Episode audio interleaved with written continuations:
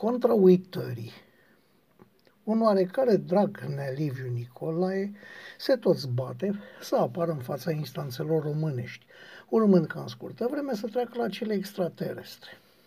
Este imposibil să nu fie observat stoicismul cu care depune cereri peste cereri, unele poate îndreptățite, altele de dreptul absurde sau chiar ilare, cum ar fi cererea de desființare a PSD-ului. Dacă nu l-am ști și nu l-am cunoaște pe numitul Dracne Liviu Nicolae, l-am vedea în masa mare a deținuților care de plictiseală fac câte o plângere, câte o reclamație, câte o cerere în căsătorie, cu siguranța omului care, deși nu are nimic de câștigat, știe că nu are ce pierde, găsindu-și astfel o distracție.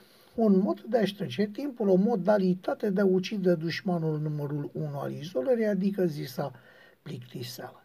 Dacă nu l-am cunoaște, dacă nu l-am ști, dar îl știm și îl cunoaștem. Nu plictiseală îl face pe Dragnea Liviu Nicolae să procedeze astfel, ci un calcul foarte exact.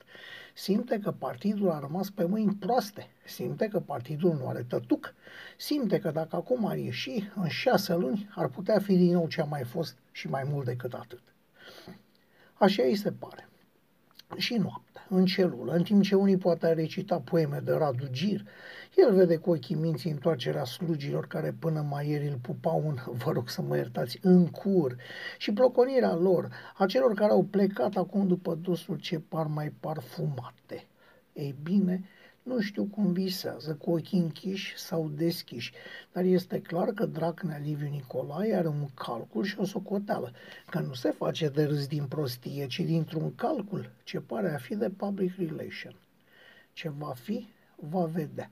Pe noi nu prea ne mai interesează individul, nici dacă el își închipuiește că păstrarea notorietății îl va ajuta în vreun fel în dosarul tău drum, care, iată, se apropie.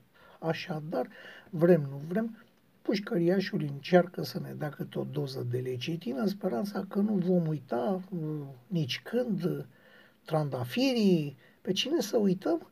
Pe cine? Așa încearcă să-și amintească acum un om de pe stradă.